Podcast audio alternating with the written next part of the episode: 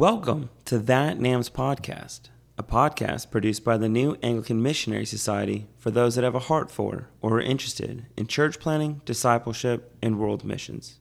On this episode, Servant General Jon Shuler continues the discussion of the cycle of discipleship by bringing us to step six, which is deploying.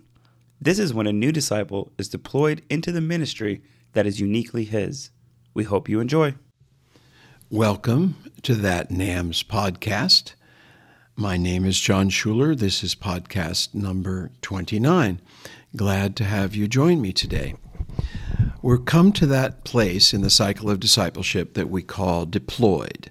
Um, it's the sixth and, and next to last stage in the cycle as we as we teach it and as we share it when a person who has been welcomed into the life of a believing disciple and has learned enough about the gospel to be aware that it requires a personal decision, a decision that is a life or death decision, a decision that involves the whole of who they are, and has given themselves to the Lord in that third step that only God, the Holy Spirit, can bring about, which is that they have been born again of the Spirit of God. They have been converted. Their heart has been baptized by the Spirit. And we, we've, we've, we've walked through that then is the most critical moment, critical season in nurturing them in the elementary disciplines that will enable them to grow stronger and stronger and walk with Christ for a lifetime, no matter what the external circumstances might be. And we've discussed at some length the challenge of helping new disciples when they are being nurtured and as they are coming into some of the elementary steps of their life in Christ to start to discover how God has uniquely equipped them, how God has made them in creation, and how the Holy Spirit has touched them and, and given gifts to them, and their life experiences have shown something of that gifting. And, and then the reality, of course, is that all of these are intertwined. God Almighty can use any cycle or system or order of events that He chooses. But in the, the mind that we have and that we bring to this, the, the key next element that a discipling leader must be seeing brought to pass in the life of a new disciple is that they begin to learn to exercise the ministry that God has given them where He needs them. We call it deployed because when we came to the fullness of this cycle, as we now understand it, we were living in a naval community where there were men and women coming and going on naval deployment. So it was real easy to use that word. But we mean by that that they're sent. They, they, they don't just know their gifts, they're sent into a place where they can use their gifts and where those gifts are bearing fruit. Sometimes we like to use the word that Paul uses with some regularity, translated into English assigned, the work that I have been assigned to do, the place that I have been assigned to go. So we're talking then about that step. And for new believers, new disciples, those steps are very often very baby steps.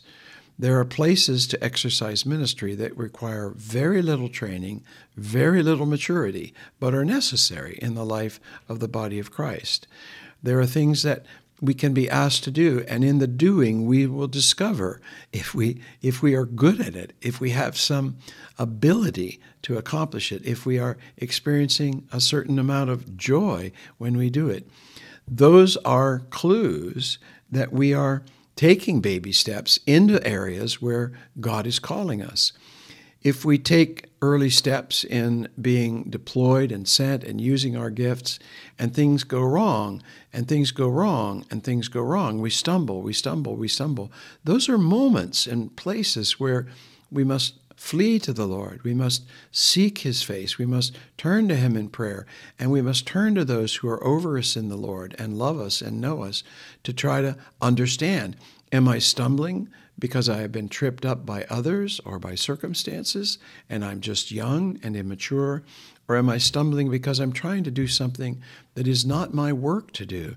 That things are not going well because I'm not bringing myself to the unique place where God desires me to be.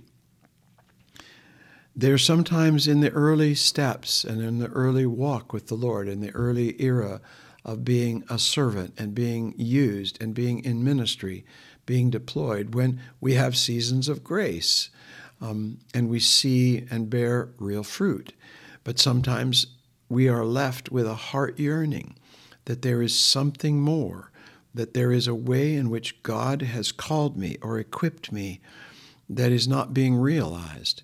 And so, even though we may be finding favor, favor with God and favor with men to some extent, nevertheless, we are left with the inner conviction that there is a call on our life that has not yet been realized. One of the ways that the Lord sometimes makes that plain is He closes a door.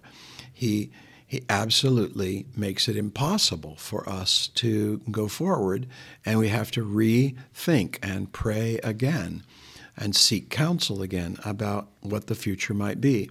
Other times, the way of our calling presents itself as an open door, and we know it, and we can walk through it.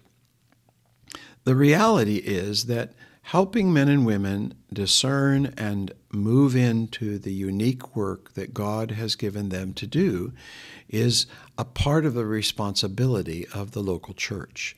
It's part of the the call that is on those who have responsibility for the oversight and well being of a congregation. But sending, sending occurs in a variety of ways. Um, being deployed can occur because an individual with responsibility for our lives or oversight of a ministry um, literally ask us to go. They say, I need you to do this. Um, will you do that? And we get sent for sometimes what can often seem even mundane work, but we are definitely being deployed. We're being deployed because there is a need.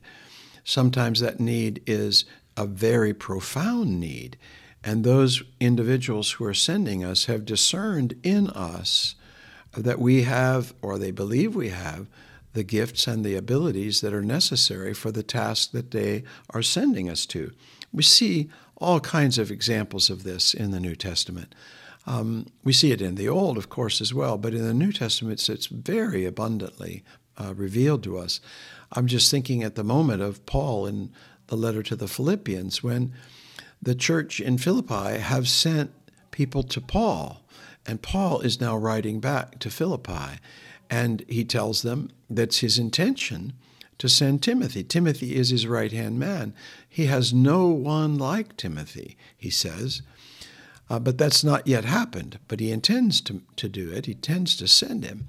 And he says that he's sending Epaphroditus. That's a, a thing that's now happening. Perhaps Epaphroditus is carrying the letter. Both of those are revealed in the second chapter of the Philippian letter. Sometimes the corporate body sends us.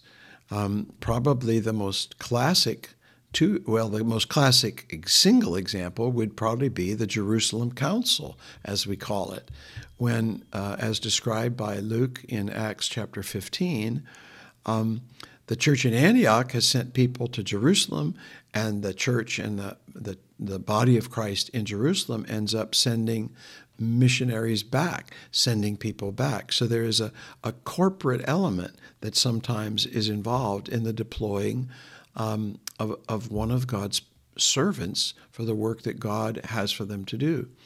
And sometimes God intervenes directly by the Holy Spirit. Um, it's not through an individual with leadership responsibility. It's not through a corporate decision of a corporate body or a corporate board or a corporate entity of some kind. It is a divine work of the Holy Spirit. The Holy Spirit says, set apart Paul and Barnabas for the work that I have for them to do.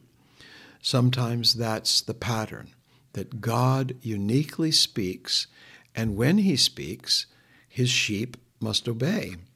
If the Lord Jesus says go, a person must go. Now, integrating these three things individual, often with the responsibility of oversight, individual sending, corporate sending, and God the Holy Spirit sending, ideally, all three of these are intertwined. All three of these play a part it's the rarest of circumstances, the absolute rarest of circumstances, when God calls a man to go and he is meant by God to go without the interaction, without the prayers, without the counsel, without the discernment of the body of Christ and other individuals. I would say, as an absolute um, matter of impossible, well, for me, impossible to neglect is if a person is married, it is a very rare experience to be sent to do anything that your spouse does not believe to be the will of God. But whatever it is, however we are sent, the, the bottom line is that we are trying to see and trying to learn and trying to discern where we uniquely fit. It has to be evaluated. It has to be examined. And there come times when we must be redeployed. We have hit a roadblock that is it is a roadblock of God, and we are to move in a new direction. Other times we have to be helped to see no, this is resistance to the call of God, we must persevere. The, the truth of the gospel reveals again and again that Jesus Christ calls his people to unique things, to unique work, and his sheep hear his voice. When he speaks, we are deployed sometimes through those over us in the Lord, sometimes through the corporate life of the community, sometimes by the direct revelation of God. In any case, our heart's desire is to do the work He has given us to do, to do the work that puts us in the center of God's will. Well, thank you for joining me today. I'll look forward to being together next week, God willing.